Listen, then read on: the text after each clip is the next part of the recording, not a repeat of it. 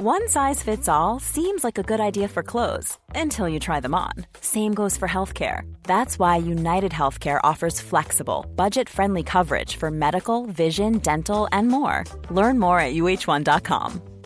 I'm Sandra, and I'm just the professional your small business was looking for. But you didn't hire me because you didn't use LinkedIn jobs. LinkedIn has professionals you can't find anywhere else, including those who aren't actively looking for a new job but might be open to the perfect role, like me. In a given month, over 70% of LinkedIn users don't visit other leading job sites. So if you're not looking on LinkedIn, you'll miss out on great candidates like Sandra. Start hiring professionals like a professional. Post your free job on linkedin.com/people today. This episode is sponsored by R.W. Knudsen Organic Just Tart Cherry Juice, a welcome addition to anyone's sleep routine. Pace case, if you know me, and you do, Mm-hmm. you know that I'm Yeah. working all hours of the day, all hours of the night. Mm-hmm. So the sleep that I do get has to be very good sleep. And I'm always looking for ways to up my sleep routine. Sometimes I'll read a book to go to sleep. Sometimes Mm-hmm. On I'll, The Bachelor? uh, that book keeps me very awake. It's very engaging. That never puts me to sleep. Mm. I will sometimes just put down my cell phone after a long day of looking at a screen. It's nice to get some time away from the screen. I also will incorporate some R.W. Knudsen organic Just Tart cherry juice. It truly makes you go to sleep a little easier. It's the thing you need to help you drift off into the dreamland. Mm. As more and more people are looking to prioritize sleep, organic Just Tart Cherry is having a moment thanks to Tart Cherry's potential sleep related benefits and potential to aid in muscle recovery when you get those gains like clues. We're seeing this in the viral Sleepy Girl mocktail trend on social media. RW Knudsen has a whole lineup of natural juices with zero added sugar, so you can feel good about adding them to your wellness routine. It's all about celebrating those daily wins. Organic Just Tart Cherry Juice is made from tart cherries, which may help you get a better night's sleep because they have natural melatonin. RW Knudsen crushes only 100% real ingredients, so you can crush everything you do. Pick up a bottle at your local grocery store today. It's the game of roses. Welcome to the game of roses. This is the game of roses. Welcome to the game of roses. You've always been my number one from the very beginning. I don't want to hear. No, I'm uh, just saying, number, like you're number one in the saying, in the rose. I don't want to hear that stuff. saying, like, I have I, don't. I don't. I don't. That's okay, like. fine. You're right. I'm But sorry. that's, that's how I feel like this this this that night and this is going and all this and like what you're like wrapped up in and how, how you told me that night like I told your family you have a rose I was telling them you were the one like who cares about the rose or the number one or the number two or who's getting sent home this week if it's not real it's not real I just wanted something real Welcome to Game of Roses. This is Pace Case. This is Bachelor Clues. And Ooh, what is this voice? I mean, it's a voice that is just bathing in strong gameplay. This is the playoffs, baby. Tonight was the first round of playoffs, season 17. We're talking about hometowns.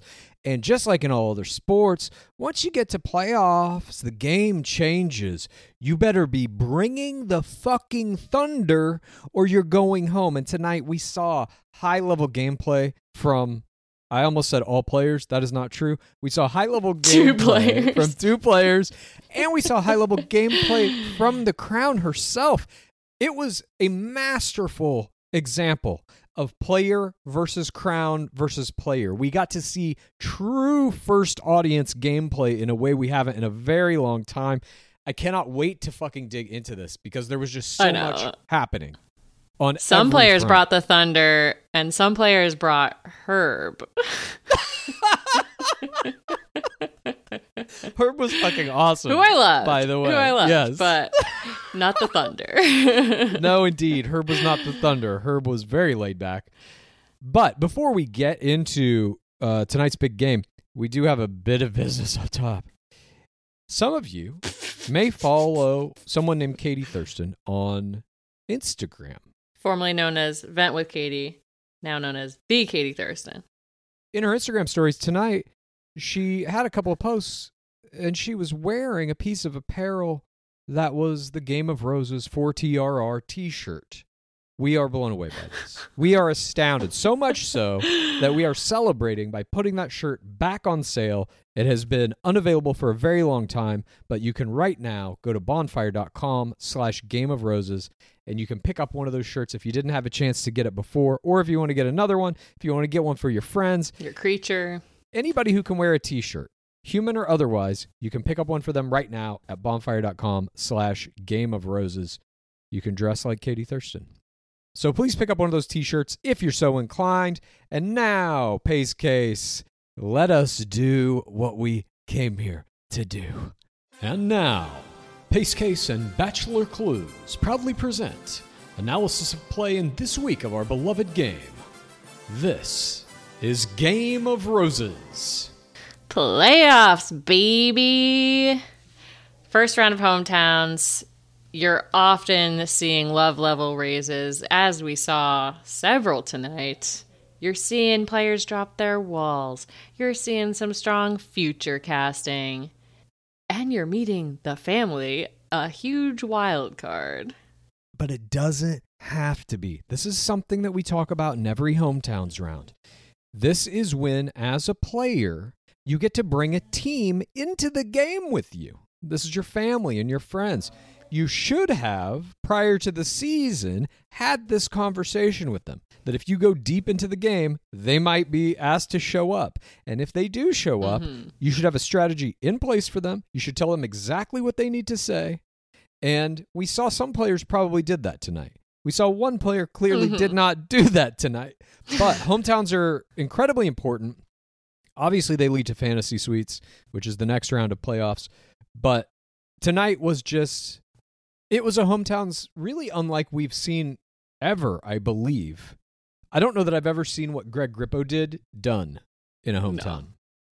And we will get to that, obviously. We haven't. We've seen like the closest thing that comes to mind would be Andi Dorfman's self elimination on Juan Pablo's season for me. She accused him of 4TWR and and being name droppy in their fantasy suite, but this was definitely uh, yeah, like I can't believe what we saw tonight.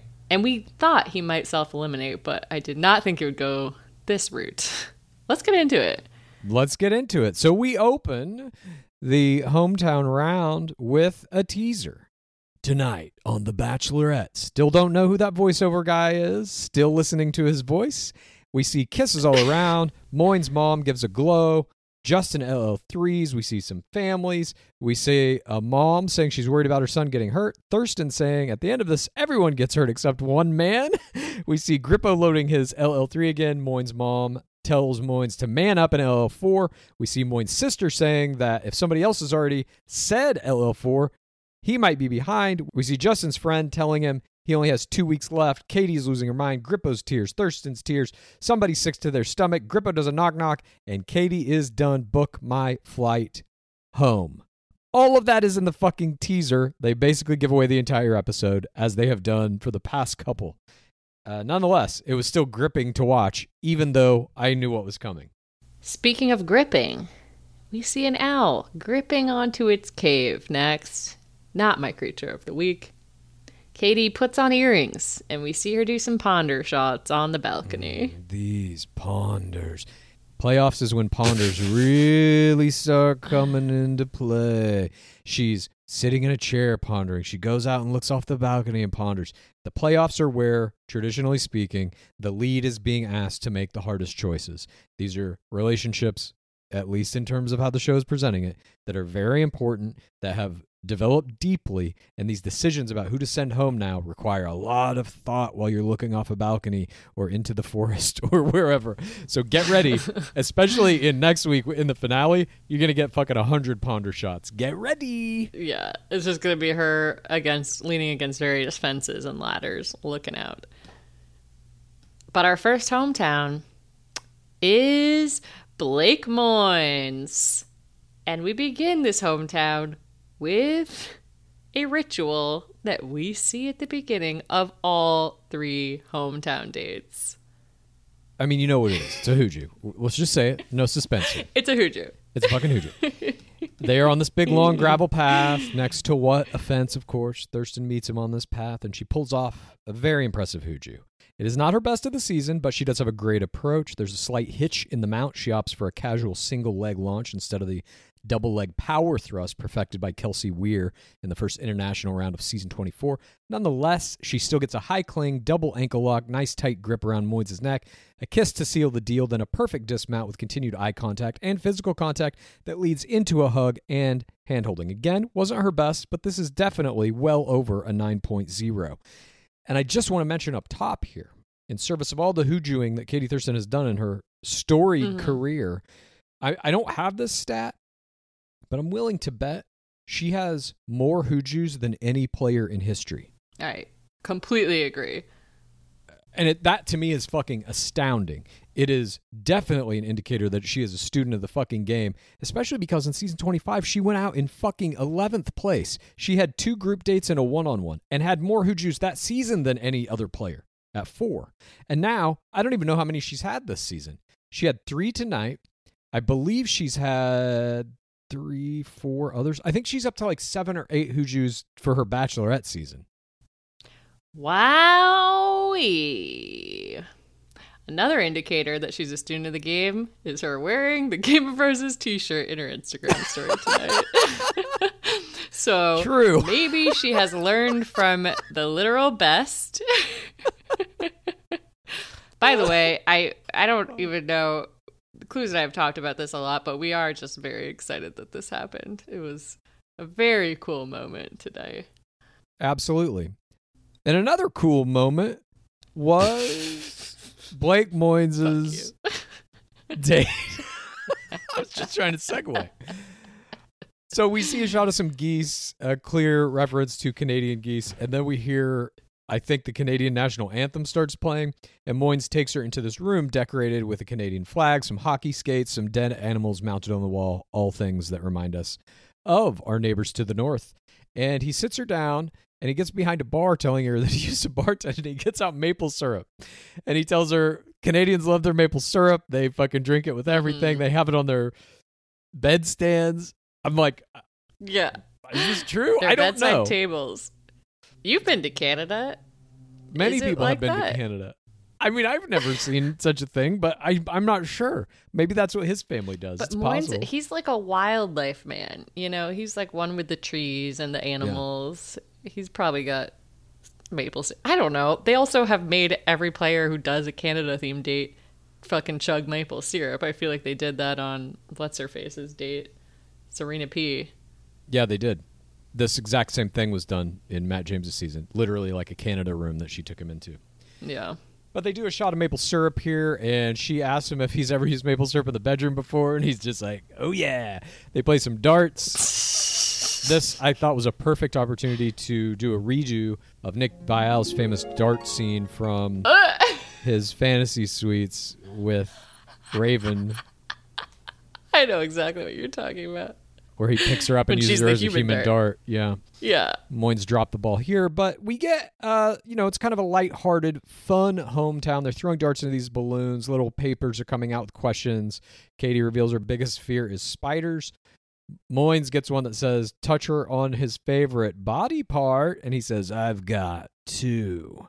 Kisses her and gets two hands full of ass. That is not shy style, my friends. That is Uh-uh. bold style. And the fucking cameraman loves it because he zooms right in on it. You just get a full frame of his two hands on her butt, squeezing as hard as he can. I love this moment because he has written all of the questions that are in these balloons. So he has prepared his answers. What? You don't think he has? Fuck no. This is all producers did all this shit. You think he wrote the questions in those balloons? Yeah.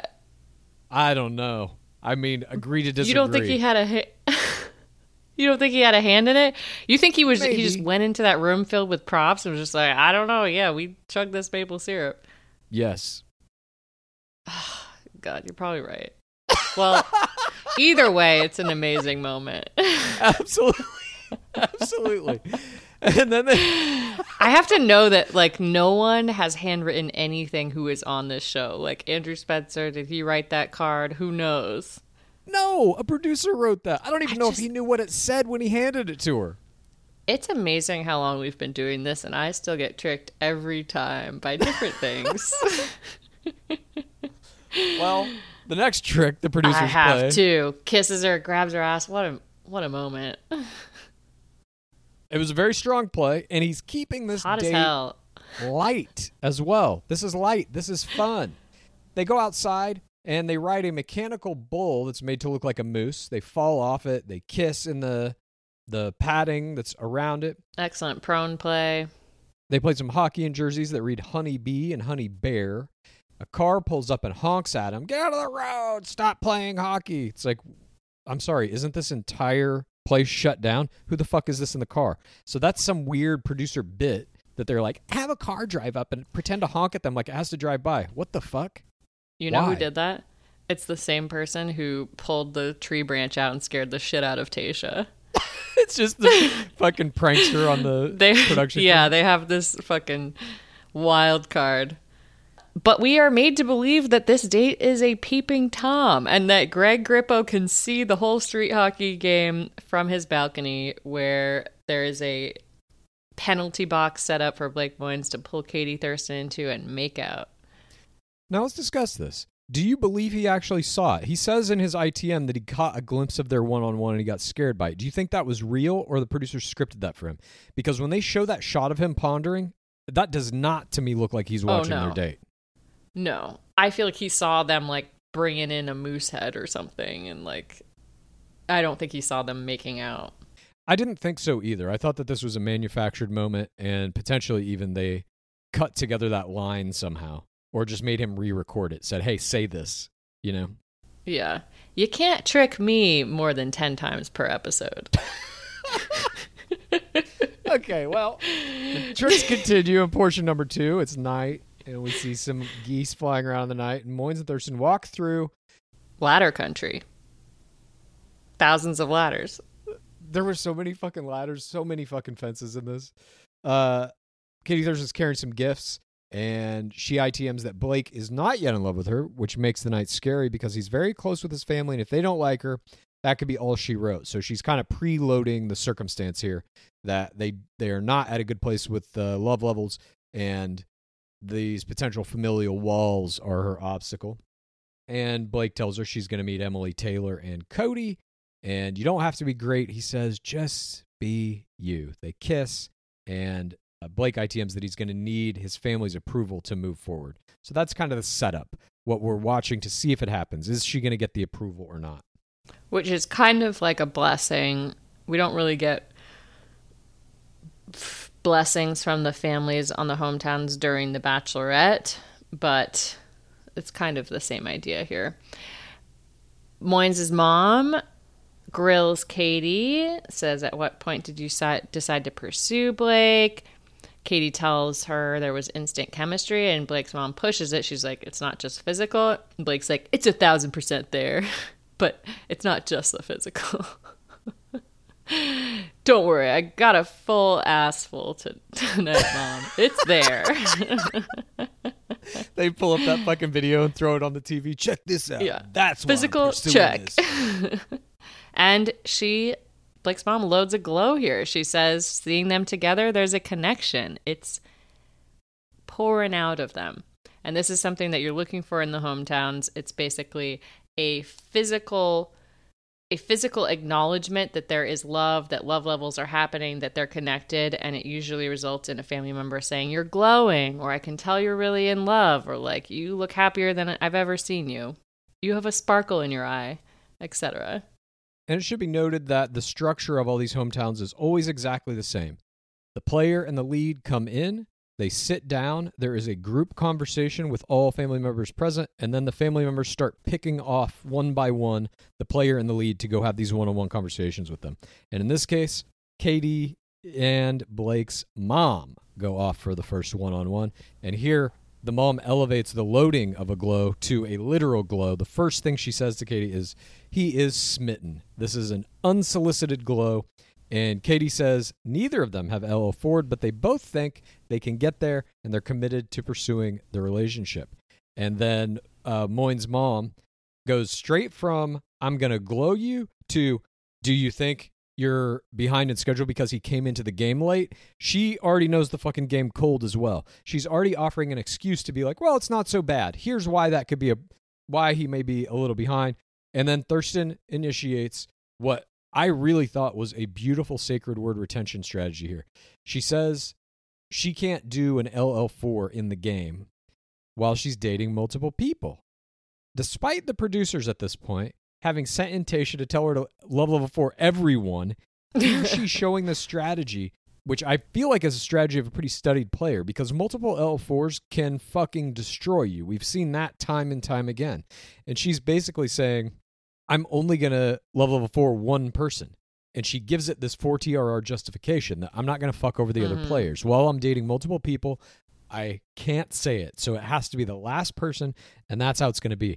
And honestly, I thought this was a beautiful way to get out of this conversation with any hometown parents, with any of the other players ultimately. And I think it's a strategy. I mean, obviously, it had some problems later in tonight's big game, but I think that strategy is one that most leads will adopt moving forward. And I think this is kind of a historic moment where the blueprint for it is laid out. I don't think you're going to see a Ben Higgins Mm. in the future again. I think this will be what all players, all leads do, sorry, moving forward. Thirsty Thirstian sacred word defense. Keep saying. Yeah, of course. it just gets you out of so much trouble. And it's like a catch all. Yeah. It's like, well, have you two said you've loved each other? No, I can't. Because I'm not going to do that to all Yeah. these players. Like she can I'm say that to Justin's that. friends too. Exactly. You can say it to anybody. Blake, meanwhile, is off with his sister, who is playing a bad cop in this situation. She's like, So, this is the one. You said that about Clare. You said that about Tayshia. And Blake basically outlines the four audiences here. He says, There's so many things that you're battling in this process. And his sister goes, What if someone else already said it? Basically, you're behind on your love levels. Blake says that word is going to be used. It's a matter of when when I know I know, and this is the most I've ever known. And Blake comes off so 4TRR in this hometown visit. He is constantly loading Love Level 4, although he doesn't actually ultimately play it in this episode. I thought it was a very strong hometown. For sure. I this part you're mentioning where he's talking to his sister as well, and he brings up the four audiences. He says, uh, "There's so many things you're battling here, from the other guys to time."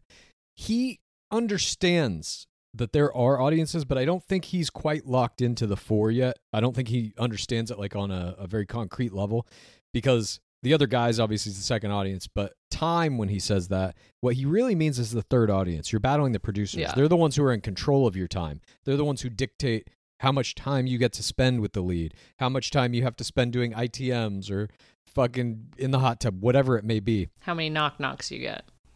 Exactly, exactly.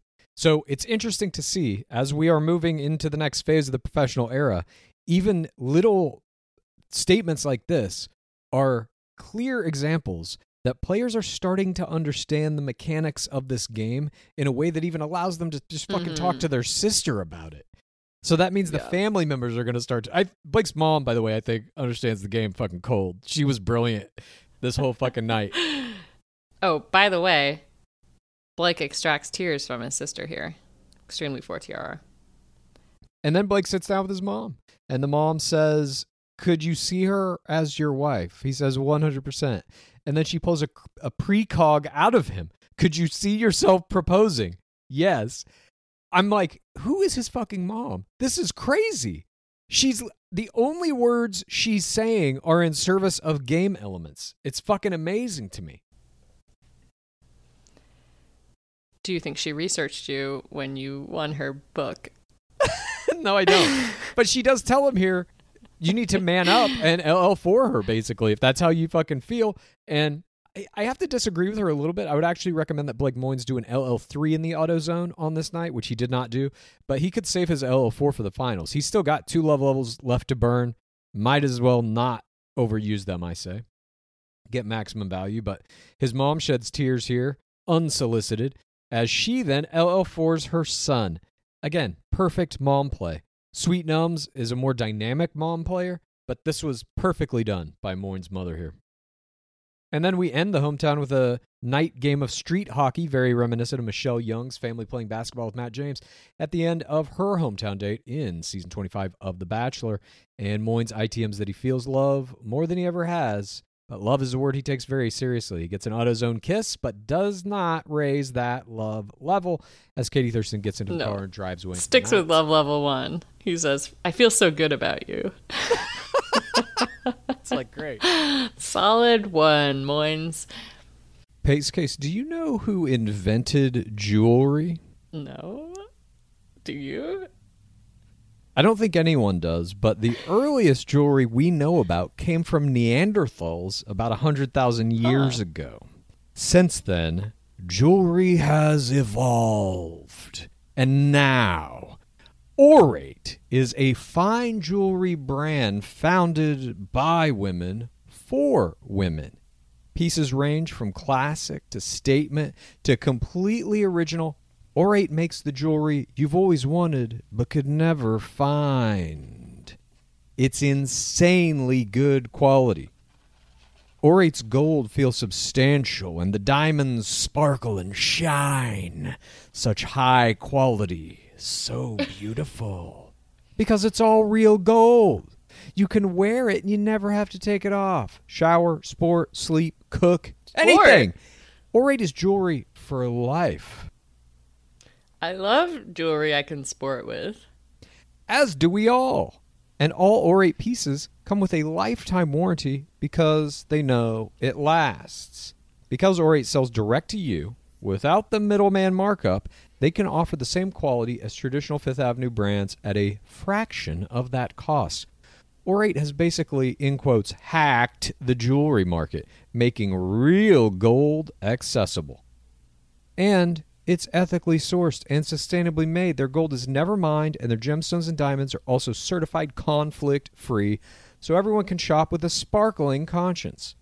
Aurate also gives back and supports various causes ranging from the environment to social causes empowering women, youth, and the children. Clues, as you know, I am a I am a simple lass. You know, I love things to be easy. I don't want to have to like take my jewelry off and put on new jewelry every day. And that is part of why I love Ori. I love the huggy earrings with white diamonds. It is they're so beautiful. It's a lean, modern silhouette and it's 16 hand set white diamonds of pure, enduring elegance. You can wear them to a late night gig, early morning meeting, or dinner with the in laws. They'll be right at home in any setting. And the best thing about them, they are such good quality that you don't ever have to take them off. You just one and done. Never have to change your earrings. That's my kind of earring. Hey, the Neanderthals wish they had jewelry like this, okay? Right now, for 15% off your first Aurate purchase, you're going to go to auratenewyork.com slash roses and use the promo code ROSES. That's A-U-R-A-T-E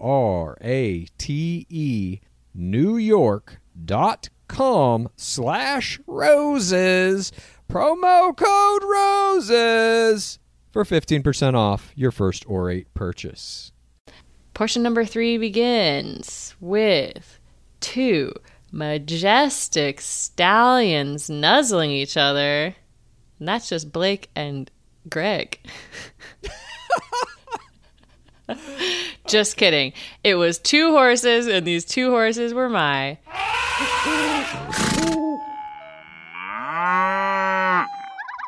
Creature of the week. We see Justin. He's on the phone. He doesn't have any children. Why is he on the phone? He's talking to his parents. They can't come to hometowns. And his mom questions the process, says, I find it difficult how anyone could get to know someone in this short period of time to propose. I admire that she's loading familial walls from afar, remote walls. Justin's inability to get his parents to arrive for the fucking first round of playoffs was my error, error, error, error of the game. As we said up top, you know you're coming into this game. In a best case scenario, you will see yourself in the playoffs. And if that happens, you must have your family there. Because as we're going to see, you can't get to know if you're going to marry somebody or not, in quotes, you know, whatever. It's all part of the game, but that is a piece of the game. You have to have a good meeting of the mm-hmm. family. You have to, or shit can end in disaster. If you don't have a meeting of the family, or you have a bad one, or even a weird one, it can totally fuck up your game. And so here, Justin has basically eliminated himself, in my opinion. Obviously, we see other things happen that are kind of out of his control, but he's basically eliminated himself from any possibility of getting a ring here, potentially even any possibility of being the fucking bachelor, if any of that was ever on the table, because his parents are unwilling to engage with the game. And that's on him. He has to convince them to do it. As a player, in your preparation for hometowns, you are trying. It is also a audition for the next crown. And if you can make your family entertaining enough that people want them to come back, they're going to be in more support of you being the next bachelor. I'm not saying Sweet Nums got Popeye the crown, but she didn't hurt. I mean, no shit. Go back and watch Sweet Nums play during season 15 of Bachelorette. It was fucking transcendent even then. I think producers saw her and were like, oh my God, she can basically be the star of the last three episodes if we make him our bachelor. And indeed, that's literally what they did. You think they had enough foresight that they could see bring her home to us seasons before? One season before, yeah. Sweet Nums is just like, she's animated beyond a kind of normal human capacity. You know, her energy is like always 120%. And I think they were like, she'll be great on TV. And I, I'm not saying it necessarily got him the crown specifically, but like you're saying, didn't fucking hurt. If your Yeah. family's a bunch of fucking duds, they're not going to throw them on TV. And they also they just make you come off way more for TRR. As we'll see with Grippo's date, they can rehit your PTC. It there are so many different positive elements that they add to your pitch for crown that I agree with you. This is a this is a huge error. But then we have to slog through the second hometown date with no parents. And Justin is going to show her what life in Baltimore is like. So, life in Baltimore starts on the same gravel path where she met Moynes, and we get another high level Hooju here. There is a little hitch in the mount. The initial jump doesn't quite give her enough momentum to fully wrap her legs around Justin, and she has to give a kind of second effort to fully lock her ankles. But she does achieve the ankle lock, which is important, and she gets in some good kisses, head holding, and her dismount is fantastic. The Moynes Huju was a little better, but this one also gets high marks. She's simply at this point is so practiced in the art of the Huju, the subsport, that she doesn't really do a bad one. They're all extremely good at this point. I mean, she's in the Hooju Hall of Fame for pure volume, like Bukowski. Did he do Hujus? Oh, you mean volume No. of play? You wanted to put put Chris Bukowski in the Hall of Fame because he had appeared in the most uh, shows. there was a thing in our last Patreon episode where we were talking about Ben Higgins going on Bachelor Happy Hour and talking about his experiences and Bachelor In- party. Bachelor Party. Sorry, yeah. There was a clip of him saying that he'd been asked to go to Paradise a lot, and he mentioned the name of his producer. And so I looked that guy up on Instagram, and I scrolled all the way back through his shit to see when he started working on uh, The Bachelor. And I found in there there's a picture of him and Chris Bukowski from like 2012, and I was like, holy shit, that dude's been around forever. Bukowski. Yes. well, the Bukowski of Hooju's, Thurston continues her reign, and Justin brings her to the iconic Baltimore sign where they do a photo shoot, and then a horse-drawn carriage pulls up. And this carriage is being drawn by a majestic Clydesdale. And this Clydesdale is strutting his stuff. He's pawing at the ground with his hooves. He's pulling this whole fucking date on his back. Without this Clydesdale, there is no Baltimore hometown date. This Clydesdale was my.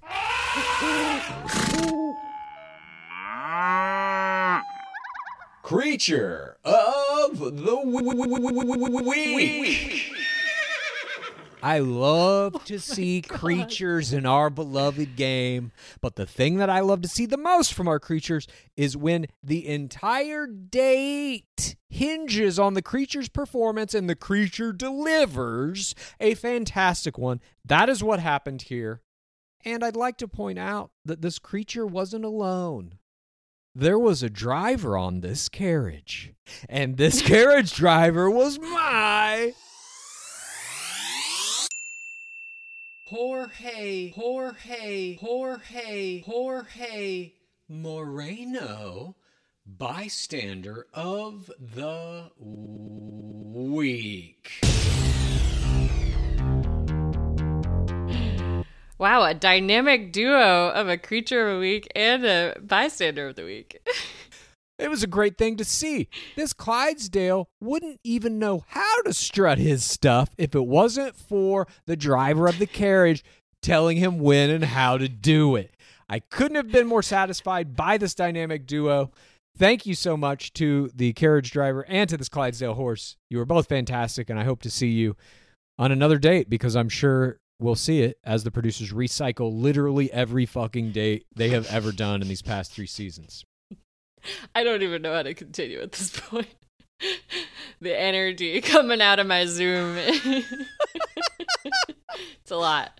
Well, my my creature of the week and my Jorge Moreno bystander of the week then take our lovely crown and Justin past a graffiti wall, and Justin is ITMing that in Baltimore. Uh, there's this big famous graffiti wall. Now, this wall has a blank half, and it looks like they probably got out of the carriage and did some graffiti, especially given that Justin is an artist, but we don't see that footage. This is one more example of them just fucking cutting the shit out of Justin's everything. They had this whole thing set up for him. I'm sure they got out and spray painted that fucking wall. We saw none of it. In fact, it came off as rude to me. I was like, oh, they just drive by it. I guess like that poor PA who put that together. He does get in some really amazing play here when he asks whether Katie likes blue cheese or ranch. And we see how he's been able to float float even through the day portion of his hometown date. But even that is like in the fucking edit, you know? I'm sure they talked about more important shit. And that's what we get to see. What fucking Mhm. kind of salad dressing you like? They don't want him to be bachelor. They don't want him to be in the show. It's really fucking sad what they've done to this guy, in my opinion. We Mm. were looking at his fucking Instagram. This man is a finalist. This man, the worst he can Yeah. do right now is a runner up. He has 45,000 Instagram followers. And that is because of the edits. That is because of how the producers have treated him this season. They have disappeared this fucking man. His parents knew. They were like, We're watching your gains. They're not good. We're not coming to hometowns. the parents were like, "You don't have enough parental gonna- power for us to fucking waste a weekend on you." yeah, we're not going to risk COVID and like it's pretty far. You have no gains. Uh, they go to a long dinner table that has some candelabras on it, where Justin tells her that Maryland is known for crabs, and they crack open these little uh, creatures. And Justin says, compare does a metaphor for love, and says, just get past the nasties. It's very difficult for me to see people consuming corpses. Um, it always like is grotesque to me. meat, you mean? Yeah, I mean meat. I don't like to watch people eating meat, but I really don't like to watch them like When you can see disassembling a body. The eyes, yeah. All of that, yes. And this shit to mm-hmm. me was just like, I don't know. You especially Couldn't get kinda- past the nasties. no. No. I fucking could not. Justin then brings her into a room with a bunch of lights and he says, When I think of hometowns, family comes to mind, as if, like, that isn't the default. But he says, I unfortunately found out my parents were not able to make it, but my two best friends, Herb and Tommy, are here. They're like my brothers, known them 12, almost 15 years. And they know stuff about me my parents don't, so presumably in some ways that's better than my family. And then Katie ITMs that it's a struggle to see if he's ready for marriage and proposal without meeting his family. This is exactly what's going to happen every fucking time your parents don't show up. Every time.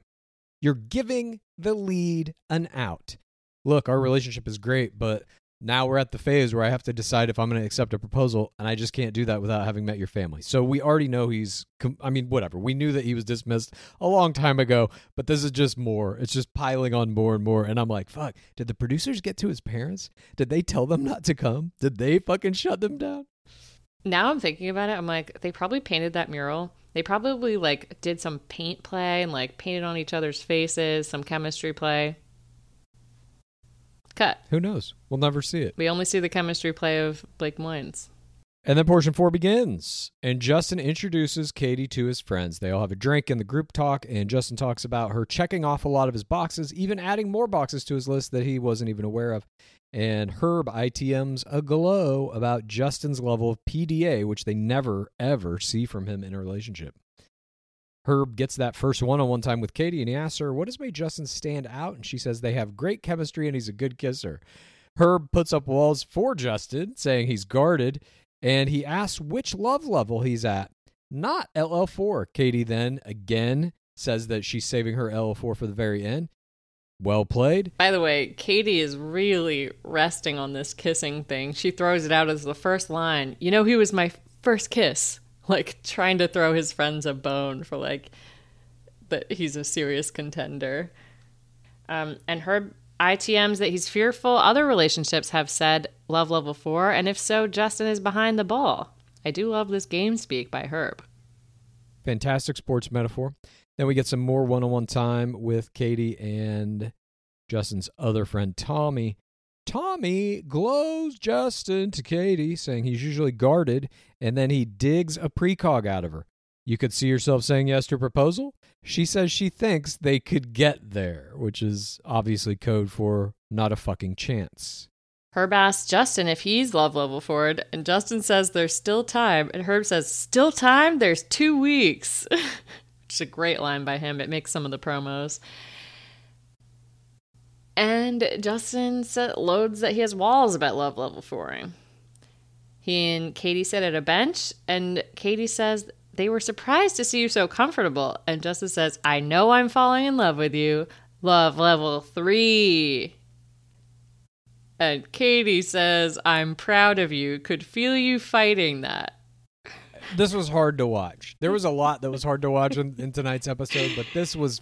I just feel so fucking bad for Justin. I don't think I've ever felt this bad for a player before.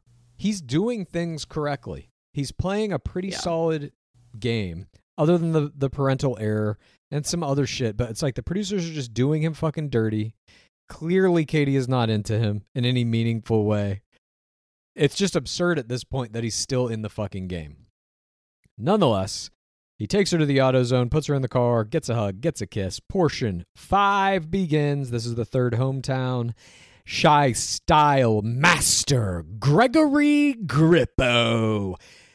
During the day portion, we see a bird flying away. It's the opening shot. Very shy, this bird. It's foreshadowing the style we're about to see played by Grippo. Uh. Grippo ITMs that he wasn't supposed to see her date with Blake. LOL. I wrote producers Lol. made you see it, dude. If you did really see it, if indeed that happened, producers made sure it would. They did that on purpose. You were, in fact, very much supposed to see it. It was designed that way to drive you to the breaking point. All that said, I don't think he saw it. I don't think any of what he's about to do in this hmm. game is Peeping real. Tom Gate. Exactly. I believe that that was something the producer said to him. And I also think everything he's about to do is an orchestrated play. I also believe that. Nonetheless, it was fascinating to watch. So, this portion five really is where I believe the game begins. This is where we are now about to watch extraordinarily high level play, unorthodox play, kind of balls to the wall, all in 4 TRR attack style play that we really have not seen in a very long time. Early, early seasons in Bachelor, people would do this type of shit, shout down the game itself in service of a 4 TRR kind of baseline. And here he's doing it in the year 2021 in season 17 of the fucking Bachelorette. All right, let's just start breaking this down. Here we go. So they walk down the same gravel path that we have seen her meet both Moynes and Justin on. And You're talking about Baltimore. yeah, I'm talking about Baltimore. Sorry. Or was it Canada? Katie says, This is the longest walk of my life. And then when she gets in range, that walk quickens to a fast jog. She is now in the approach for her third Huju of this round. And this is another fantastic Huju. Again, there is this slight hitch in getting the ankle lock, but she does eventually get it. And her cling is so high and tight that she has what is essentially a full conversation with Grippo while in the cling. She also gets in some hair play, some kisses before a competent dismount, transitions into a single handhold. Brilliant fucking Hujuing. Again, it's sheer volume. Every time we see her meet someone, there is a fucking Huju. And we're not done. There's going to be another one a little bit later that was fucking probably the longest Huju in the history of the game. There's sheer volume, but there's also just sheer enthusiasm. Sometimes we see players do hoojus and it's like you can tell they're being forced. They're like Yeah. Ke- like Kelly Flanagan and the flip flops down that mountain. Like they don't want to be doing it. Katie Thurston can't wait. No, she fucking loves the sub sport, which in turn means she loves the larger sport, which in turn makes us enjoy watching her. This type of shit is what good high level players do. Nick Viall's always talking about you got to make good TV, got to make good TV as the lead. You're Mhm. kind of like a producer yourself. Well, fucking dishing out Hujus like this left and right, that's part of that. Grippo tells Thurston he wants to give her a taste of his beach hometown, so they're going to be riding a tandem bicycle. And they bike to a little makeshift uh, pork roll stand. Her, she has her first pork roll with cheese. He asks if she's ever had Italian ice, and she has not. Hmm. what are you getting at there? Is that a conspiracy of some kind? What's going on? I'm losing my goddamn mind. Uh, then he takes her. Here's my actual conspiracy.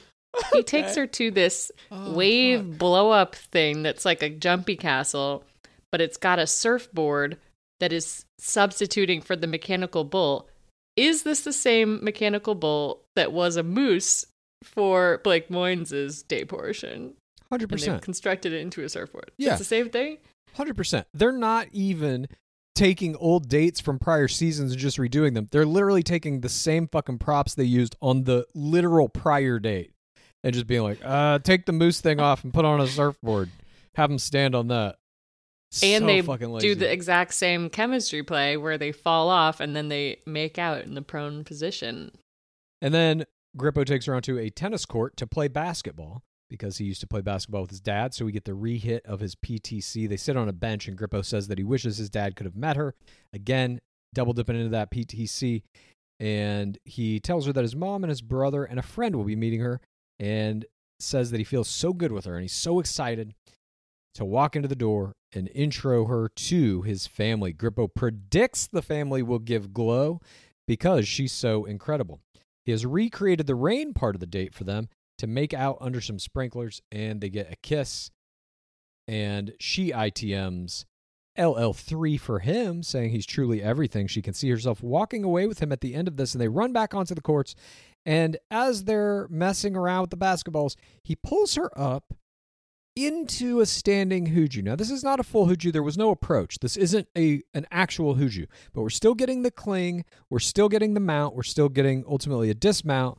Which do we ever even fucking see it? Because once she's up in this cling, he's walking around with her for what seems like half a fucking hour. He puts her up against a fence. He's literally just marching around the court, carrying her in a fucking hooju.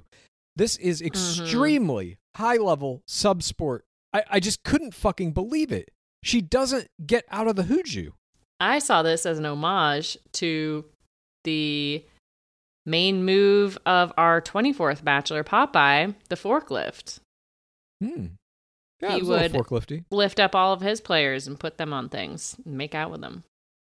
Strong chemistry play.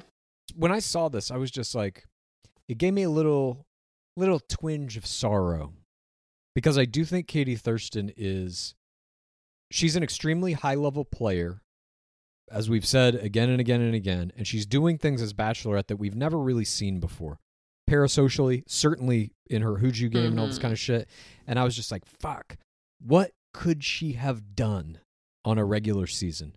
What could she have done with travel? What could she have done in a mansion? I just these bubble seasons are are I just don't like them. They feel Mhm. cheap, they feel lazy, and someone like Katie Thurston I think would have just like shined so fucking bright in a regular season. Mhm. And when I saw her do this like 30 minute long hooju, I was like, fuck. What I wouldn't give to see her doing that around the streets of Paris. They're walking under the Eiffel Tower. She's just fucking stuck to him. well, hopefully the algorithm will make that uh, material for us Or shortly. fuck. Imagine if she would have gotten to go on the Vomit Comet on the Nick Viall date with Vanessa Grimaldi. She could have fucking hoojued in zero G. I feel bad because I feel like she was in love gr- with Greg Grippo. I don't know. I don't know where the emotions truly lie with any of these players, which is a testament to Mhm. their skill, honestly. It's like I'm 50-50 on all of it. I'm like maybe she was in Yeah. love with him. Maybe she's just playing the game. I don't fucking know. That's great play in my opinion. The next portion begins, and we have the Greg Grippo meeting of the family portion. Katie and Greg walk. She's holding a bouquet. They go past a ladder. And Grippo ITMs that his family hasn't seen him truly happy since his dad passed away. And that is kind of the story that we are watching for this meeting of the family portion. Katie meets his mom, Sandy, his brother, Joe, and his BFF. And he also says if his family sees it, no question there could be an engagement. The precog is dependent on this meeting of the family portion. Katie and Grippo tell his mom about his limo exit and how he said he was fucking nervous. And she grabbed his face and told him it was going to be okay. There was an immediate spark. The family is prepared. They brought physical pictures of the whole family. They have physical pictures of the dad with the whole family, the dad at his birthday. And then his mom introduces what is supposedly a surprise to Grippo and Thurston a video. And they had introed that his sister wasn't there because she was at a brand new job. And we see this video of both of his sisters and all of his nieces and nephews, sending them well wishes. His sister's so proud, tells Katie that his her brother is an incredible person. That one of them says, "I know Dad is so proud of you." This video that I think Grippo prepared with his family was my play, play, play, play of the game. We already knew Grippo was going to have strong family play as he had cringled that necklace, allegedly made by his niece on night one. I don't trust anything. But preparing your family to rehit your PTC over and over, to future cast the kids and the giant family you could have, and especially Grippo couldn't have prepared for this, but the juxtaposition against Justin's parents not coming and bringing his two friends instead and not having any interaction with the parents. I thought this was such a strong move. It pulls tears from Grippo. It comes off extremely for TRR. I loved this. It's textbook. This is what your family has to do.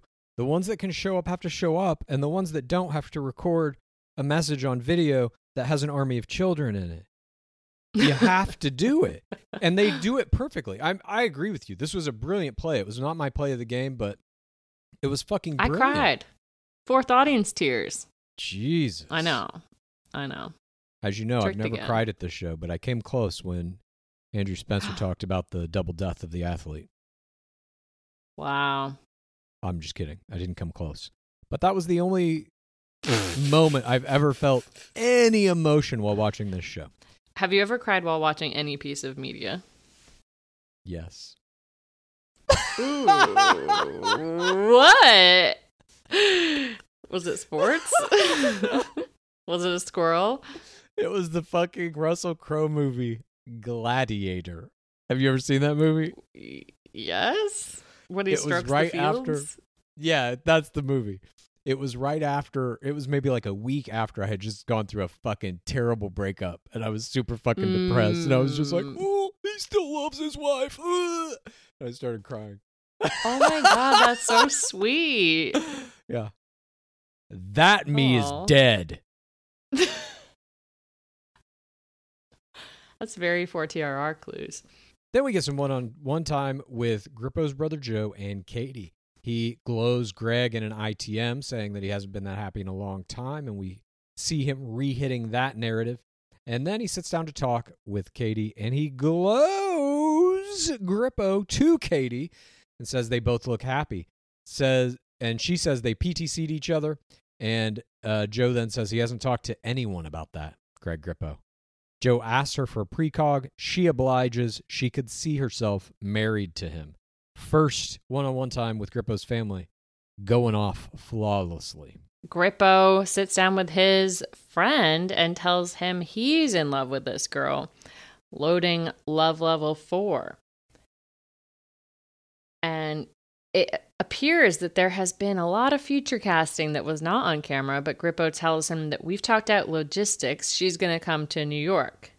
He also tells this friend that he LL3'd her and says that she didn't say it back, which is wrong. She did. She did yeah, LL3 him. she did. He doesn't understand the game in that regard, at least here. He has no memory of it. I found that strange. I mean, he hadn't even remembered that he had love level threed. Right. Nor is her love level three to him ever brought up in any of the conversations that are going to happen Right. after this, which I thought was strange as well. Which then leads Yeah. me to believe this may all be an elaborate play to win that crown. We will get to it. The next one on one time is between Katie and Grippo's mom.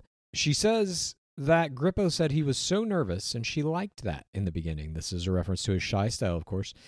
And Grippo's mom demands to know the love levels that they are each at, and Katie then again says she doesn't want to use the word front runner, but she does, and she doesn't care if she's not supposed to say this. But Greg is someone who will be here next week, and then mom says, "Well, at that moment it wasn't. I think she thought that that was true." No, And then Grippo's mom says, Do you think you're in love with Greg? And she says, Greg has LL3'd me, but she will not LL4 him until it is the last person on the show. And the mom then says the line that we've seen in all the promos about worrying about him getting his heart hurt. And Katie says, That's totally normal. But at the end of this, everyone except one man gets hurt, and that's a burden she's going to have to carry. Katie says that she thinks she and Greg are a perfect match. So it does seem in this conversation like Katie is giving all the indications that Greg is at this point her ring winner. That's what I'm Mhm. the feeling I get from all these conversations she's having anyway. I mean, she's trying to give him roses before the rose ceremony. She's calling him a front runner. She has told him, I guess, that they're going to move to New York. Yeah, which we now obviously as they were saying that I was like, well, I've been watching her Instagram. She's moving to San Diego, so that didn't work. Uh, Uh, spoiler. But here, Grippo's mom ITMs that Katie seems sincere and is kind and humble. And she says it's so great to see the light back on in her son. This is a glow. But she still fears him getting hurt or crushed. And then portion seven begins with one on one time between Greg and his mother. And the mom literally says to him, You were glowing when you walked into that room. That's about as much of a glow as you can fucking give to somebody. That's a pure glow, 100% glow. And then he LL forwards Katie to his mom, saying it's the easiest and lightest thing he's ever experienced. He says he was unhappy for a long time. She fills me up with so much happiness.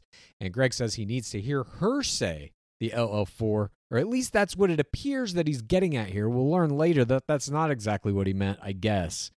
But he says he feels he needs to hear it from her. This is a brilliant play here from him, giving himself this 4TRR foundation for an attack that is about to come that we are going to watch as he decimates the lead, basically. He destroys the first audience. But it's here that that starts. Yeah, he loads this conditional precog that he needs the love level for before a proposal, and he loads in his ITM that he needs her to be fully vulnerable with him. And then Greg and Katie have this conversation. She says, The thing that made me the most emotional was that your mom said you ha- she hasn't seen you this happy in a long time. Katie produces tears. Is she right? Grippo, I'm so happy. Feel like I lost a major piece of me with my dad. Seeing him go through that, fuck. Katie, it's okay. She kisses his hand. Grippo, he had so much life to him, you know. He produces tears. And then Grippo says, I am in love with you. That is the sacred words of LL4 and Grippo's raising of his love level to the fourth, the highest, the ultimate love level was my play, play, play, play, play of the game. this play that he set up, this cascading attack, here begins. He has now put it out there. I'm in love with you. He says, This is real to me. He hasn't been this vulnerable with anyone in his life. He doesn't know what else he has to tell her. He says he's not getting down on one knee twice. It's a one deal thing for him. And she replies, I just love looking at you. This is not what this man wanted to hear. And when he gives her the LL4, he basically is setting up this dynamic where if she doesn't give him what he perceives to be an amount of response that is enough or enough in the right way, he can turn it into a fucking attack. And we're going to watch him do that. It, this play was fucking brilliant because it works either way. If she responds in kind, he wins the ring. If not, he can go Mhm. straight for the crown. He's basically giving her the choice. What do you want me to be? Bring her crown. I agree. I mean, if it weren't for the child army and the the, the family video, which I thought was sort of the launching platform for this play, he drew out this love level four so much. He love level three three hundred thousand times. Then he used his family play to build up to this moment more and more, telling them she's his person, loading his precog with his mom, re-hitting his PTC. I wrote reheating his PTC here.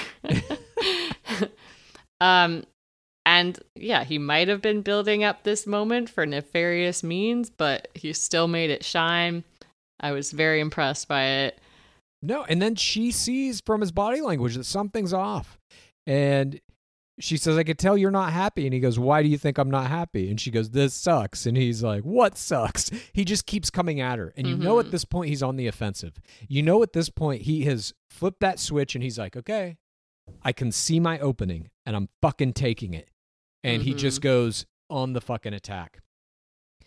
She's saying that this process is shitty at this point and she understands that. And he's like, I don't really give a fuck about the process. We are seeing in this moment, they go into this other darkened room and we get this conversation they're having in silhouette with all the words that they're saying on the bottom of the screen and subtitles. And she says it's hard for her to meet other families knowing they have such strong connection. And he says he doesn't get how she doesn't know at this point that it's me and you. He's confused. She says it feels like you're losing trust. And he's like, I'm not losing trust. I'm losing my fucking shit here. And this is the process, Greg. I in this moment, I cannot tell if he's truly affected by this or if this is acting, making a crown run. I, I still don't quite know. I'm like 50 Mhm. 50. I, I guess I'm more like 60 40. I'm leaning toward crown run. I think this may all Yeah. be an act, but he's so good at turning on the tears. He's so good at the outrage that I was fucking literally blown away by it. I agree. I tend to go with the 60% as well because, uh, in my opinion, if you love someone, you don't break up with them because of one blank stare. But again, he was. He did play this amazingly. He seems like someone who is actually in extreme distress. And it has this thing because they're in this darkened room, they're whispering. It has this tone that it's like, this shit is secret. This shit is Yeah. outside of the show. It's outside of it's the game. real. Exactly. And we get more moments of that later when Katie Thurston goes he in the bathroom. puts his hood up. That All now you know he means business. But we're starting to get the basis of his attack that he's going to really fucking, after he has 24 hours to think about it, he's going to come hard with it again in the next day. But we start to get the basis of it in this thing where, in this conversation, where she says she never felt like he wanted to give up until right now. And he says, I've also never felt like you're hiding things back from me until tonight. She says, What do you need to know? And he says, What did you need to know in this process? He's just turning all this shit right back on her. Anything she says, he reverses it. hmm And he says, Didn't you need to know where people are at in this process? And she says, I told you. It's not going to be easy. And he's like, Yeah, I agree. They go to the auto zone. She says, I'll see you soon. And she has to ask for a kiss here. hmm She's already on the defensive, Give already in the submissive role. He has the fucking complete control of all of this. And this is not the kiss she gets is not uh I can't wait to see you again, let me kiss you type of kiss. This is a how pissed off are you at me type of kiss, a measuring stick of how fractured the relationship is. And she drives away and Greg ITMs that he's confused and he doesn't get it. He needs to hear her say how she feels and she won't say it her kind of brilliant strategy of holding back the LL4 from everybody until the final person is falling apart here, really, because Grippo found the weakness in it. And the weakness, as with any strategy in our beloved game, is 4TRR. If you can convince anyone, the audience, the other players, whoever, that you are pure 4TRR, you can even attack the process itself, which is what Grippo is doing here successfully. Fascinating to fucking watch. Mm, disagree on the successfully part, but time will tell. We are all of us consumers. We buy things constantly and we're all shopping online. We've all seen that promo code field taunt us at checkout, but now, thanks to Honey, that code field will taunt you no more because manually searching for coupon codes is a thing of the past. Honey is the free browser extension that scours the internet for promo codes and applies the best one it finds to your cart. Honey supports over 30,000 stores online. I didn't even know there were that many online stores. And these stores range from sites that have tech and gaming products to popular fashion brands, even food delivery. We all got to eat. Imagine you're shopping at one of your favorite sites. When you check out, the Honey button will drop down, and all you have to do is click Apply Coupons. You wait a few seconds as Honey searches for coupons it can find for that site, and if Honey finds a working coupon, you will watch the prices drop. Clues, as you know, I have been playing a certain video game that involves catching cute creatures. And I decided I, it was time to level up, and I would get a gadget that is associated with this game that helps you catch these creatures, put them in your balls. And when I purchased said gadget, after losing the free one that you gave me, I saved $10 on this specific gadget. It has changed my life, leveled up my cute creature video game game. If you don't already have Honey, you could be straight up missing out on free savings. It's literally free and installs in a few seconds. And by getting it, you'll be doing yourself a solid and supporting this podcast. Get Honey for free at joinhoney.com slash roses. That's joinhoney.com slash roses. It's no secret that lately I've been getting swole, yoked, ripped. I've been working out like a madman to try and get back in shape after I've been locked in my house for so long because of the pandemic, and I'm experiencing a little bit of soreness, to say the least. but now there's Caliper CBD. I'm not sore anymore. I sleep easier. I'm calmer with Caliper CBD. It relieves my stresses. I've tried other things. I've tried taking melatonin. I've tried doing meditations. Sometimes those work a little bit, but not like Caliper. Caliper is incredible. It's just CBD. At first, I was kind of like, is this really going to work on me? The CBD. but then I dropped it in some water, and indeed, it worked on me. It has improved my life. I've noticed an impact on all my stress levels, my overall sense of calm. Again, I'm not sore after my massive workouts anymore. I'm so happy for you. And congrats on being able to do a massive workout. That's very impressive. Caliper CBD powder is the only clinically proven fast acting CBD. Caliper delivers 30 times more CBD in the first 30 minutes versus CBD oil. Get all the benefits of CBD in just 10 minutes. Some CBD oils can take over an hour to absorb. Caliper was developed by food science experts with decades of experience, rigorously tested for purity and quality. Caliper CBD comes in convenient and easy to use packs, precisely 20 milligrams in each packet. Always THC free, feel better without the high. There's no weird taste or oily residue, and it mixes easily into food or drink. It's all natural, vegan, non GMO, free of fillers, added chemicals, and artificial flavors. Get 20% off your first order when you use promo code ROSES at trycaliper.com slash roses. You can try Caliper CBD risk-free for 30 days. If you don't love it for your massive workouts, they'll give you a full refund. That's trycaliper.com slash roses. Don't forget promo code ROSES for 20% off your first order. We then see a discussion the next morning where Grippo and Moynes talk. They fist bump. Shy style versus bold style. They can come together between fists. Moynes says, I have no idea how she's doing this and what she's really thinking. And Grippo says, You're handling it better than me. Whole thing is tearing me apart. I screamed at her last night. He doesn't say that part. Moynes says, I try to blank it out. And Grippo ITMs, I'm so sad. I spilled my heart out last night, told her I was in love with her, and she didn't have any reaction. I was hoping something got miscommunicated. So he's setting up that he's going to go do this knock knock. That part where Moynes is talking to him, if we may, there's a couple of things I want to discuss about this little Oh, part right here. please. This is- One is this is the morning after hometowns, and so they've the producers have collected Grippo and Moynes and said, "Go sit in that fucking room and do a guy chat." Where's Justin? Why isn't he in here? The producers have just eliminated him from the show. He has no fucking chance at this point.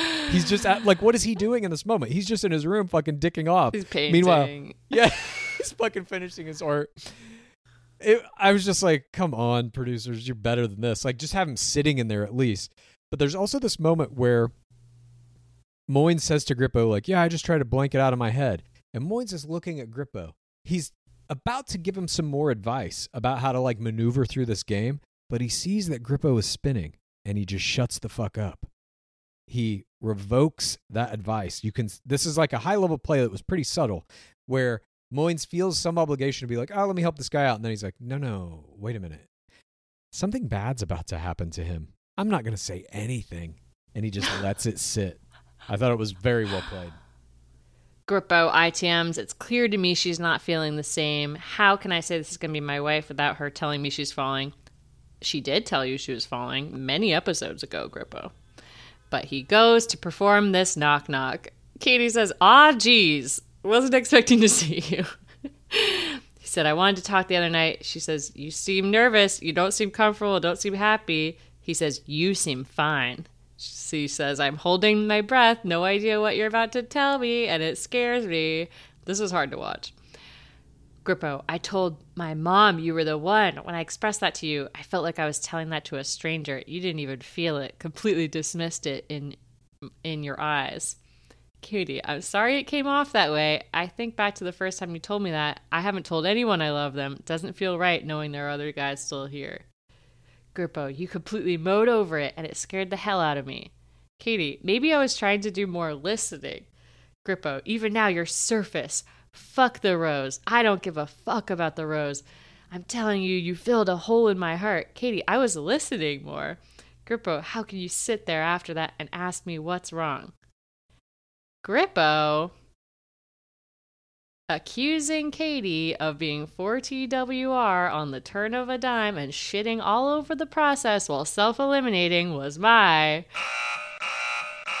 error, error, error, error of the game.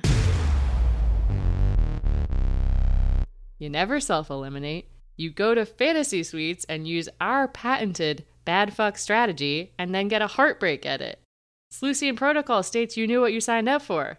You knew what you signed up for, Grippo. Ordinarily, I would agree with you. You don't Mm. self eliminate. I still think the self elimination here was a bad move, but the way in which Yes. he did it was so 4TRR. It was above the game. He can he basically is deconstructing the game in this fucking attack. So when she tries to rely on it, saying like this is just a hard part of the process. I was just trying to listen, blah blah blah blah. It doesn't matter. He's like, I don't give a fuck about roses. I don't care what list I'm on. This is real to me. When you say this is real, you're at a level of 4TR that transcends the game itself. This is a very high level play, very hard to do because you have to Is pull it it a off high level play? High level play for what? for crown run. You just said fuck roses. I don't give a fuck about roses.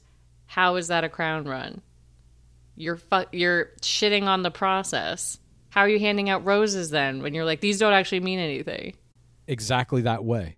You say, look, this process did work for me. I LL Ford somebody. I found love in it. She just wasn't the one for me because what I'm looking for is real, and she wasn't real. So it gives him the ability to I come don't in even want you to in that. I don't even want you to give him this advice. I'm just telling you, like that. That I can see Yeah. it set up. I see his poster.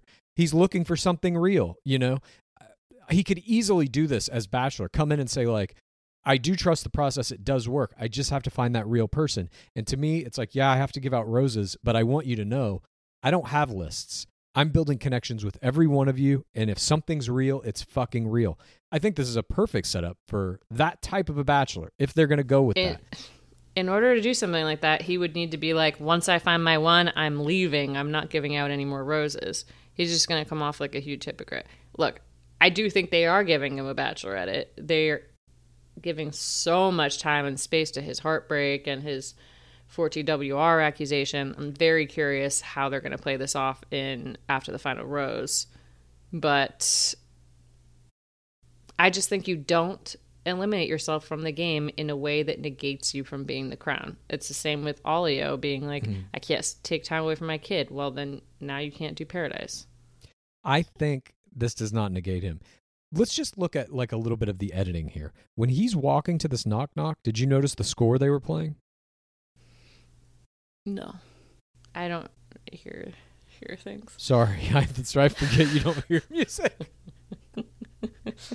it was a fucking hero score. It was like in a Steven hmm. Spielberg movie where the fucking some war movie where like the underdogs are about to take the big hill or whatever the fuck, and it's like they're mounting up, bum, bum, bum, bum, bum, bum, like he's coming to win. This was a hero victory score. They're laying that under everything he's doing as though he's in the right here. The only thing I noticed was him putting on his his gaslighting jacket.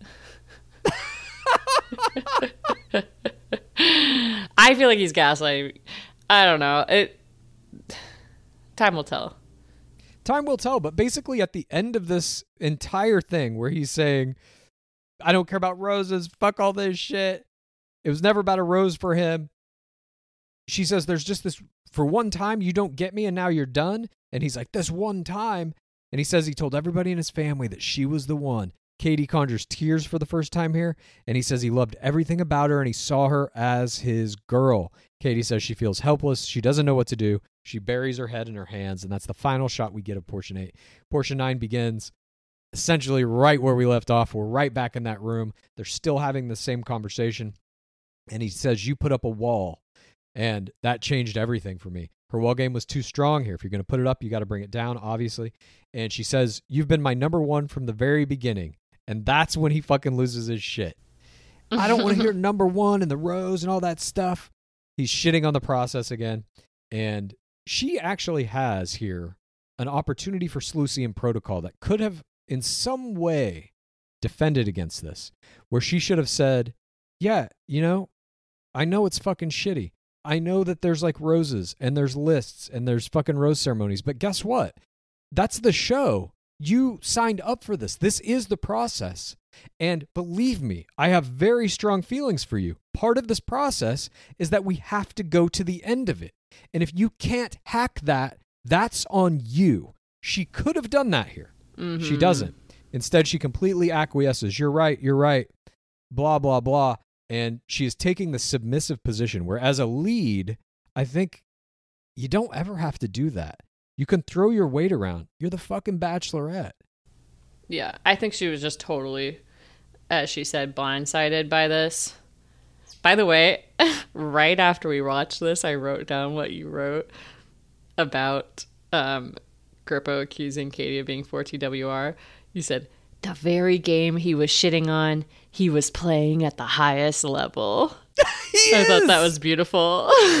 he is. You agree with yourself from earlier. Yeah, I agree with myself. Yeah. but she tries this kind of feeble defense. I don't know how to date 30 people, okay? And it's like, too late. He's swinging this giant, fucking fiery 4TRR sword, just chopping away the foundation of the game itself, exposing the lie of the show that it's Yeah. about finding love at all. And it's like, oh, fuck. I don't know. I just really like this moment because it's so fucking rare that you see somebody go this hard against the game itself and be bolstered by 4TRR. It's like a righteous attack, you know? Yeah, I I guess so. I mean, I don't know. It it just doesn't feel real to me.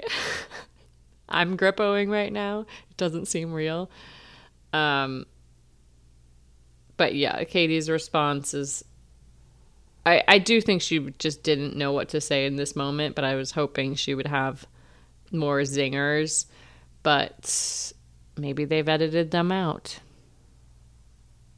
because you know once they're done with this crown they just want to bolster up the next one and who's it going to be grippo or alio That's true. I mean, the edit we're seeing is for a reason.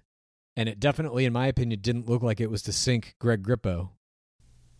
no But this conversation goes on, and he says this line What does a rose even mean at this point? That we're going to move on to fantasy suites and I'm going to make love to you, and then what?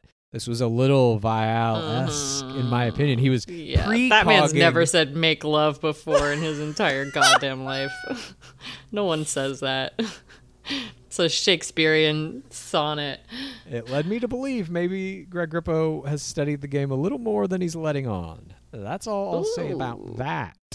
But he eventually walks out and says that he feels sick to his stomach and leaves Katie in a heap of tears. She goes after him in the hallway. She has one move here, and it's basically to leave the show for him. That's the only way she could repair this. She could have done an Mhm. all in on him basically and said, All right, motherfucker, money where your mouth is. I would be very Yeah. curious to see what his reaction would have been if she would have done that. Like, it's you. I love you. You're my number one. You're my number two. You're every number to me. And I don't give a fuck about the roses or this show. I love you. Let's be together. I he, his fucking face, his Yeah. face would have turned white. He would have shit his pants and been like, "Uh, He's wait, like, what? I No, was I already on left." make me stay, but Yeah, uh, I didn't actually want to stay. I already left. Exactly. This is a ghost. You're yeah, not. you don't see you're me. hallucinating. This isn't me. It's not me. Who is here? Katie, is that Katie Thurston? I don't know. Producer, help. but she doesn't do that. no, which makes me think he's not her number one. Makes me think uh, she wants that ass in Des Moines' hands forever. Yeah. She tracks him down outside. He's sitting on a little bench, and um, even in this moment, she kneels down by his side in this kind of physical position of submission. It's just like she has so much power. The power of a lead is really unbridled. You can control any situation if you want to. Here, she just never took control, and I wish she would have. I I just think there are things she could have done. At any rate, I don't know. I think she's suffering an emotional trauma at this moment. the whole fucking So, game is emotional whatever. trauma. That's literally the game we're playing here, or we're watching them play. She's she's sobbing. She says, "I'm losing you. I'm losing my mind. The whole thing is for nothing if you leave." And he says, "All I know is I deserve more than I've when I've been given on your side. I'm not happy here anymore. I'm done here." And he leaves her weeping on the floor. He storms around the pool area, and Katie screams what we've seen in the promo this whole season. I'm done. I want to go home. I am done. I am done. I am done. This is bullshit. And she meets up with a masked producer. And this masked producer, who she's presumably yelling at to book her flight, was my Jorge Jorge Jorge Jorge Moreno, bystander of the week. week. We don't get much, but this person serves a very important purpose. Representing that she might be breaking the fourth wall, ending the show. And just those producers, like the ones who have to pick up the fucking puddle of tears after a lead gets crushed like that and wants to leave the show. I feel like that's a hard job. And I'm always like, does that person like this? Is that person like, we did it? We fucking crushed her. Or is that person like, oh, I'm so sad for you? They can't actually feel any true sorrow at these people's misery, right? They orchestrated it. I think it's like a doctor where it's just like you see the same thing over and over again that you get numb to Right. it. You don't care. You have to separate yourself emotionally, I would assume. Yeah. Like I don't think I could do that job. I would just be sobbing. I'd be like, I know, like he left. It's so sad. But there's a difference between emotional separation and experiencing glee at people's misery, and I think that may be true. some That people on the staff. Yeah, this is you're on somewhere on that scale of Yeah. complete apathy to excitement about pain. She walks in her slippers now through the hallway, goes into her bathroom, and Katie slams the door, sobbing. We end that portion. And then portion 10 begins with a shot of the biggest fence we've ever seen, and we cut to Katie still sobbing. we see for the first time one of our two hosts makes an appearance in this playoff round. Kaitlyn shows up. She's been summoned by the producers. Kaitlyn, wake up. We got a situation. And of course, I she also- comes when called. I also wrote down what you said about this part. I love how they dusted off Kaitlyn. Time to go. Imagine you're Kaitlyn or Tayshia just like fucking off. Maybe you're in the pool, whatever. Like you're enjoying the resort. They're like, yeah, we don't really need you today. It's going to be a bunch of hometown stuff. We don't need any host for it. Okay, cool. All of a sudden, uh, the show's imploding. We're going to need you to go in and try to coax Katie back into an emotionally torturous experience. Yeah, she's actually like wasted at the pool. She's like, okay, I think I got this. Tayshia probably was. That's why she wasn't there. She's like, fuck you, I'm drunk, dude. yeah, why doesn't she get the ultimate girl gang? But I just kept imagining like Dark Lord Harrison would have done this in prior seasons. Mm-hmm. He has. He's Yeah. pulled many a lead off a precipice.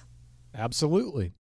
And so here we see Kaitlyn kneeling down by the bathroom door, and she talks to Katie through that door.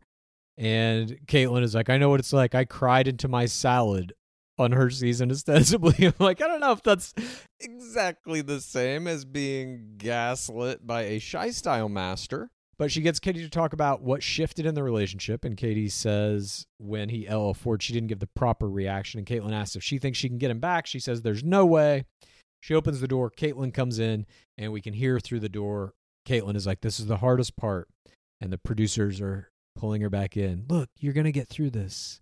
This is just the hard part you have to go through before we give you the real hard part where we lie to you about who's going to show up, like we did with Pilot Pizzi's and all that shit. And then two years later, you're going to go through the really hard part where you break up with your ring winner, but then you're going to meet a fellow third placeman, and he is going to be a great parasocial partner and have a great podcast. Jason Tartick. But Bristowe plays the STCO, the shoulder to cry on for her, for Katie Thurston, who modeled her gameplay after Bristowe, and talks to him, Oh, do you regret letting him leave? What shifted in your relationship? And Katie basically replays the whole thing. He said, when he said he was falling in love, his words, I didn't hear him or I rolled over it, and now anything I say he doesn't believe, he doesn't want to hear me out. And Kaitlyn says, Do you feel like you can be like, hold on, get him back at this point, or this is done? And Thurston says, There's no way I can get him back.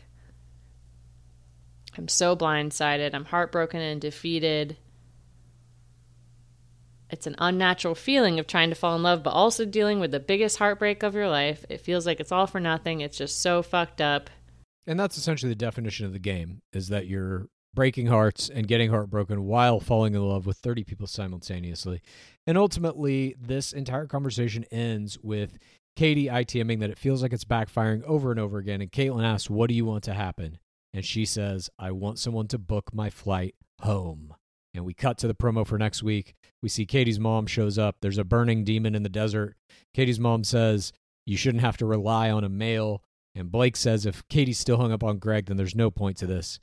And we hear her saying she the love she had for Greg was real. And then the tag is the Greg Grippo in memoriam reel that is all the moments that he played in our beloved game. And that is it. I I did notice that music. I said it has music that's like an in memoriam at an award show. I wrote that. R.I.P. Grippo. Yeah. They did these things in earlier seasons of the game. They would do it when people went home. Do you remember that? Like once it got into like the top five or six, they would play them after they got kicked off at the rose ceremony if they were Yeah, a little montage. Yeah. But that was it. That was our hometown round. And now I guess we only have one more round left next week, right? That's the finale.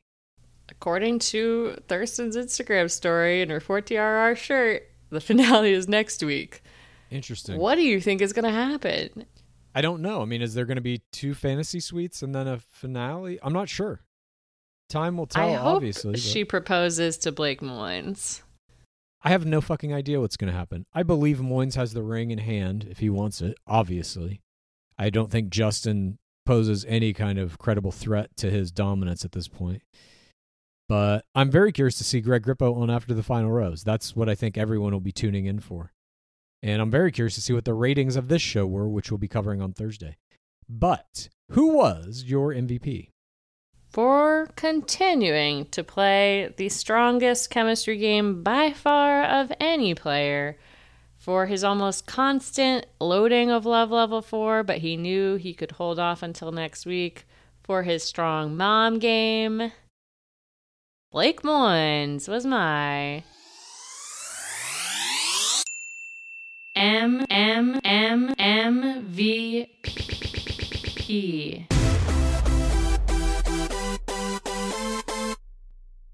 Who is yours? Now I realize this is going to be controversial, but Greg Grippo was my M M M M M V P. I know this is controversial. I know what he did was gaslighting. I know that there's going to be a huge negative reaction to what he's done here. But I just thought his play was so dominant. This entire hometown episode was all about Grippo. The other hometowns might as well not have even happened. His meeting of the family was Mm, by far the best. Okay, Justin's might as well have not even happened. But Grippo's hometown was the best. I thought by far. The fucking video of his sisters, the army of children, the photo of his dad. the hooju that I lasted for fucking 24 result- hours. The end result is not it. I think the end result is he's getting the crown. I am torn between what I want to happen and what I think will happen. I don't know that he's going to get the crown, and we will look back on this moment if he does as the moment that he got it. Right. If he doesn't, If he then- gets the crown, bad, I but- will renege and I will give Grippo my MVP for this particular episode. Okay, fair enough. For me, he was my MVP for this episode just because of the. If Blake Moynes gets the ring or crown, then I'm right. Okay. I just think Grippo's game was it's just such a fucking crazy 4TRR strategy that again, we haven't seen anything like this in the modern game really, certainly not in the professional era where a player uses 4TR to go completely against the game structure, to shit on Mhm. the process itself in such a way that he's just like, "You know what? Fuck you. I'm out of here." And he is the hero of this. At least how they cut it, they made him the hero of this episode. Well, I'll believe you about the music. Thank you. But that's it. That was the coverage of the first round of playoffs for historic season 17 of The Bachelorette. It was astounding to watch. And now I guess we have one more episode left. We will be back with that next week. And of course, on Thursday, we are going to be giving you This Week in Bachelor Nation, where we're going to cover all the news and all the movements of all these players parasocially. We're going to be talking about the ratings of this episode as well, which I'm very curious about. So please join us for that. And like we said up top, don't forget if you want to get one of those four TRR t shirts that you saw Katie Thurston wearing in her Instagram stories tonight, you can now go to bonfire.com slash game of roses where it's going to be available for two more weeks. We've put it back out Ooh. so that anyone can get it and get some for their friends and family and creatures and whatever else they may have. And thank you to everybody who voted in the podcast awards for us to try and get us nominated. The nominations are going to be revealed on August 6th. So we'll find out if we actually made one of those lists or not. But we thank everybody who cast a vote for us. And we hope that it turns out that we are on a list with some other Bachelor podcasts. That would be so fucking hilarious. Uh huh. that would be hilarious. God. Who are, whose name are you hoping to uh, be up there with, Clues? Well, I think I fucked it up. I wanted to be obviously next to Nick Viall, but I think he's in a different category. Nonetheless, Hmm. if we get one of these awards or we make it to the finals or however the fuck it works, I think we'd get to go to the event where he probably will be Perfect. and we can record that interaction. But thanks again, everyone. and before we go, as always, what is the DWAB at? It has been 7,071 days without an Asian bachelor. Praise be our beloved game. Please rate this podcast.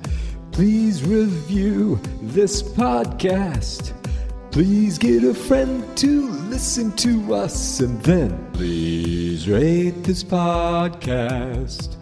Please review this podcast.